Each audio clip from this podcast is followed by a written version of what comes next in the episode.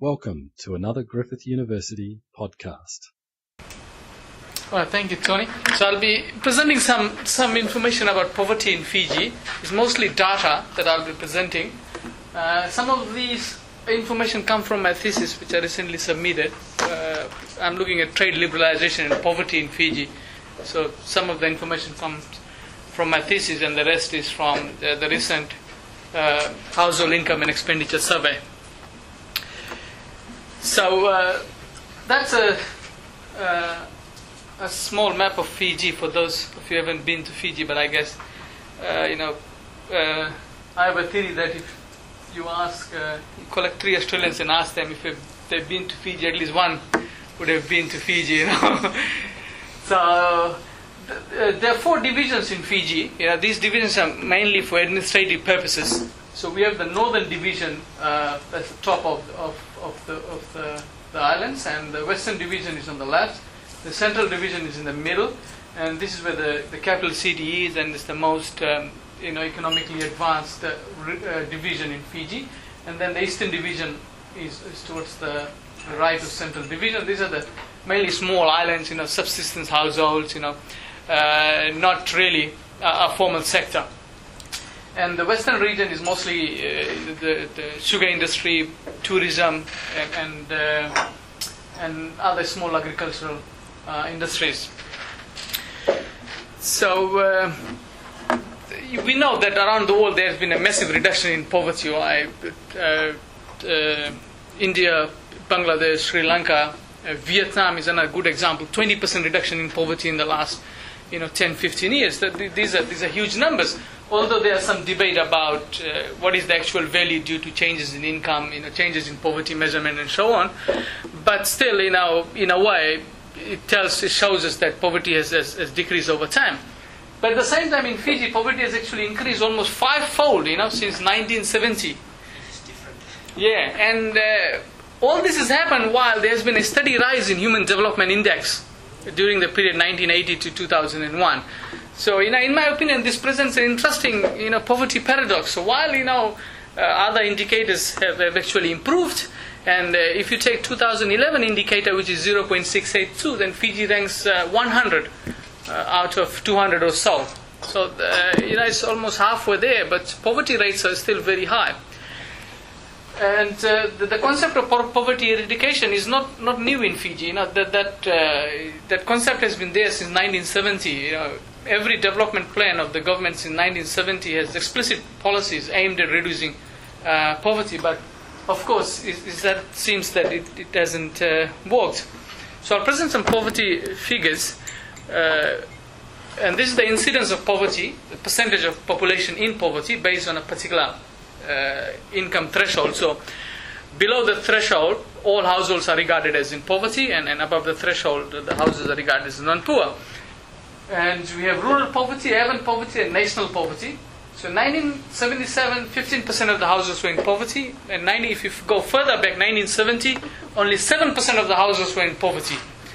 And then 1991, the rate has gone up. The national poverty, uh, 25% in the 2002-2003 household income and expenditure survey, poverty rate is uh, 35%. So, you know, compared to 1970, almost a five five-fold increase uh, in poverty. Now, there is a word of caution here. You cannot strictly compare the, the, the, the surveys of 77, 91, and 2002 and 2003 because the 2002 and 2003 is, is, is regarded as the most comprehensive survey and the methodology used is the latest methodology used by the World Bank. So you cannot strictly compare the 2002 and the 1991 survey, but still gives us uh, you know a measurement of, of, of poverty. So it it's gone up. The latest survey data is, is from 2008 and 2009. I'll show that later.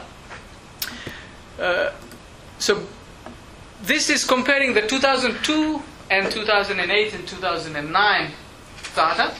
So rural poverty has actually gone up from 40% to, to 43%. Urban poverty has gone down in the, in the, in, during the, the two periods from you know, to around 27% to, to below 20%, which is I think 17%. And national poverty rate has also gone shows a decrease from uh, 35% uh, to 31%, so a decrease in 4 percentage points. But uh, we still see an increase in the percentage of rural population uh, in, in, in poverty, and which is which is uh, which is not a good indicator because you know rural poverty was very high in 2002 2003 survey, and that shows that that, that percentage of population in poverty is actually National one has gone down. national one has gone down by four percentage points. That is right. Yep. Uh, whereas the rural has gone, and the urban percentage point poverty has decreased as well. So the national poverty rate that has gone down is contributed mainly by the decrease in urban uh, percentage uh, decrease in poverty. Uh, so the rural percent of uh, percentage incidence has gone up. Uh, incidence of poverty by division. These are based on the t- 2002 and 2008, 2009. So uh, central division, which is where the, the capital city is based, Suva and you know, the other centers, seen a decrease in poverty. The eastern division, mainly the small you know, outlying islands, has seen uh, poverty actually actually go up, right? And it's expected because the economy isn't growing. You know, it's mostly the informal sector, subsistence uh, farmers, fishermen. So you know, that area has seen an increase in poverty. You know, during those during that period there. Northern division in 2002 2003 at 52 or 53 percentage uh, poverty overall population. So that has seen a decrease, which is a good sign. Uh, Western Division, a slight decrease in poverty. And national poverty rate, as, as uh, you saw earlier, has gone down by 4 percentage points here. Uh, incidence of poverty by ethnicity, as one of the, the key issues in Fiji is, you know, data is collected, you know, ethnicity-wise, so we have poverty data ethnicity-wise as well. So uh, we have indigenous Fijians, which is IF, and non-indigenous Fijians, which is uh, the second uh, column there and the, the others and, and overall. So poverty for all of those categories have have uh, gone down except for the others category. You know, uh, is the, the the Pacific Islanders and the Rotumans that, that are part of the, the population. The rate of poverty is actually uh, gone up. And the last one, of course, shows the national poverty rate, which is 35 down to down to 31. So there's a slight decrease in, in national uh, poverty. And the Gini coefficient, which measures the income uh, distribution, the higher the value, the larger is the is the is the distance uh, within household incomes. So uh, in 2002, 2003, the, Gini coefficient by population was 0.4 uh,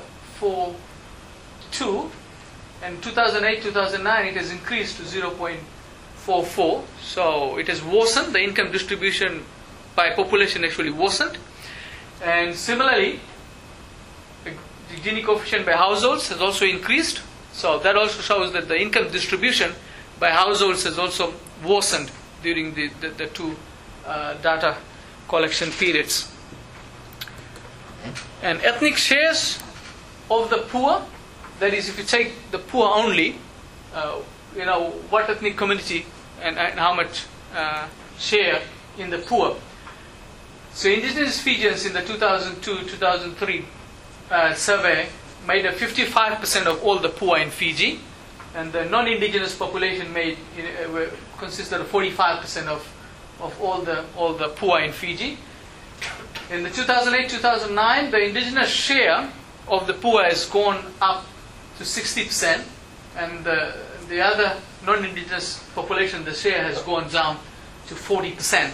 Now, one reason for this decrease in share is because of high migration rates of, of uh, non-indigenous, you know, Fijians. Is mostly the well-off communities that are migrating uh, to to other countries, particularly Australia and New Zealand. So, uh, it's the it's the poor households who are still there. So uh, that shows that the poverty rate actually has gone down for the for the non-indigenous households, whereas for indigenous households, the percentage in, in popul- uh, population in poverty uh, has gone up. That is the ethnic shares of the poor. And uh, this is very interesting. Shares of total household uh, income. Well, compared between the two surveys. So, wages P is, uh, you know, wages uh, which are earned by by individuals who are working permanently. Right? They have a permanent job. Then we have wages casual. We have agricultural uh, business, commercial business, and subsistence remittances from abroad. These are remittances A, remittances uh, local sources, and other incomes. So this should add up to, to, to 100%, right? So, so if you take a household, what proportion of the household's income is coming from uh, individuals working uh, for wages permanently? That is, they have a permanent job, right? So in the 2002-2003 survey, the blue bars, they show that you know 40, 43% of, of um, shares of total household income was from permanent wages. Right? That share has gone up in 2008-2009, and the share of wages contributing to total household income from from uh, casual has gone down by uh, two percentage points. I mean that is expected in the during that period because the economy isn't doing well, and the group that has taken the bettering is the casual workers because the informal sector has been declining. So the percent of, of, of uh, shares of total household income coming from the from the you know the, the wages through the, from casual workers has actually gone down, and um, agricultural business share of total household income has also decreased. Right, and uh, there is also uh, a very clear reason for that. The agricultural sector itself is in decline. If you look at the total shares of loans from the from the banks going towards the agriculture sector, that has also declined during that period. And uh, commercial businesses, that is household income coming from commercial businesses, that has also uh, decreased. That's another indication of, of the way economy has been performing. Subsistence, well, that is um, the household uh, income coming from uh, households' own farming, from from uh, uh, planting it, planting uh, vegetables and root crops. That share, you know, part of household income has, has gone down as well. And remittances from abroad, which actually increased from two percent in the 2002-3 survey to four percent in the 2008-2009 survey. So there has been an uh, increase uh, 100, almost 100% increase in the percentage of remittances contributing to total household uh, household income. And, the last bar shows the the source of uh, total household income from other uh, other sources. And uh, percentage distribution of income sources by quantile. So that one shows you know for, for all households as a whole. But this here shows for two quantiles, so I've taken quantile 1 and quantile 5. Now, what is quantile 1? Is the lowest 20% of the households. And quantile 5 is the highest 20% of, of the households based on, based on income. So that Q5, the brown bar, would be the, the, the top end of the society in terms of income, right? The highest income earners in Fiji, and the blue bar shows the lowest income earners.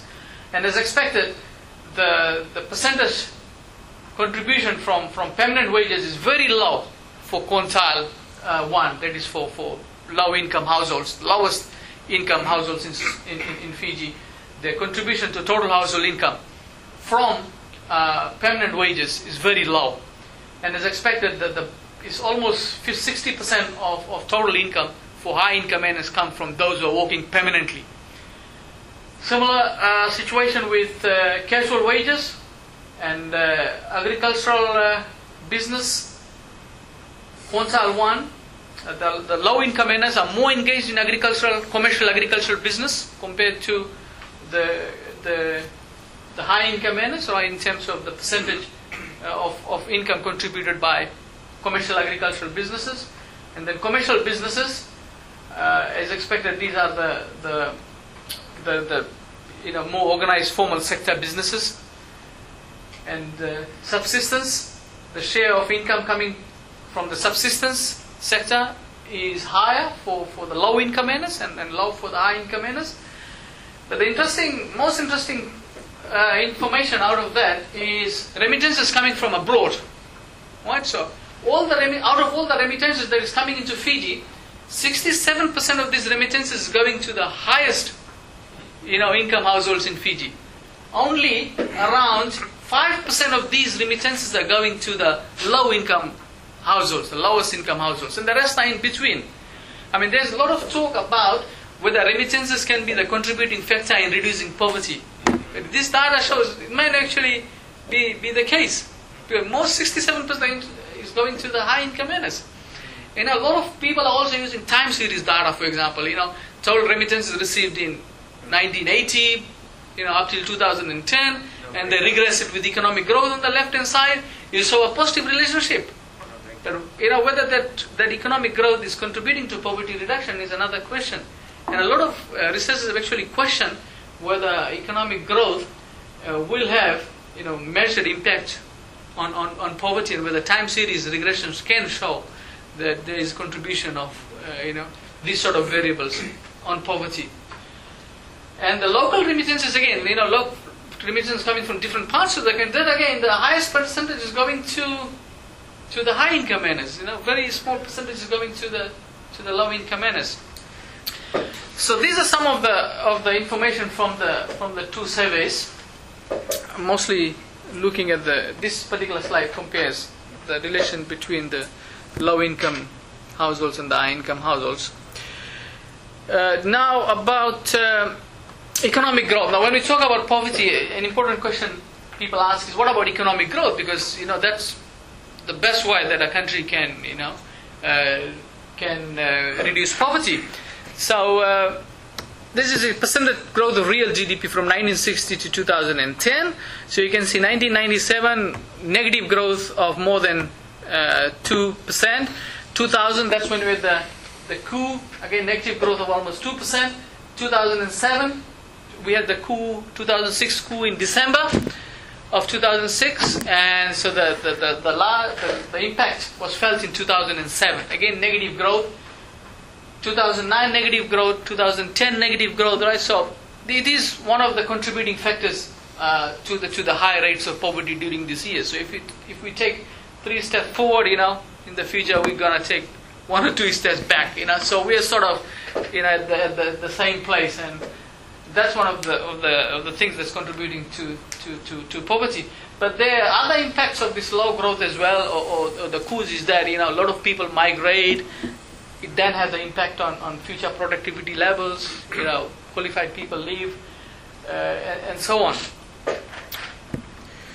So some concluding remarks and some, some policy implications. Uh, at the microeconomic level, you know, if you look at the what I did one of the chapters in my thesis, I, I, I looked at the, the 5,000 households from each of the surveys, and I looked at some correlates of household poverty, that is, at, at, the household level.